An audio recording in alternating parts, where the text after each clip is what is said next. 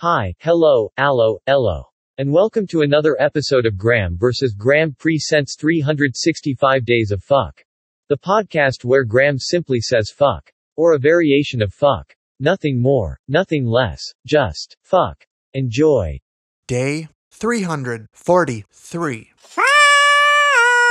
Graeme's what? The fuck? Moment of the week happened when he went to the pet store. He grabbed a card so he could get cat litter, but they didn't have the cat litter he wanted. So he walked the cart back up to the front and mumbled what?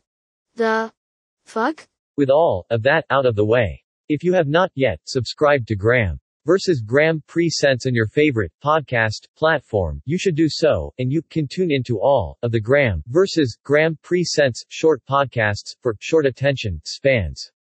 Shows include 365 Days of Fuck, The Weekly Shit, and Monday Monkey Poop.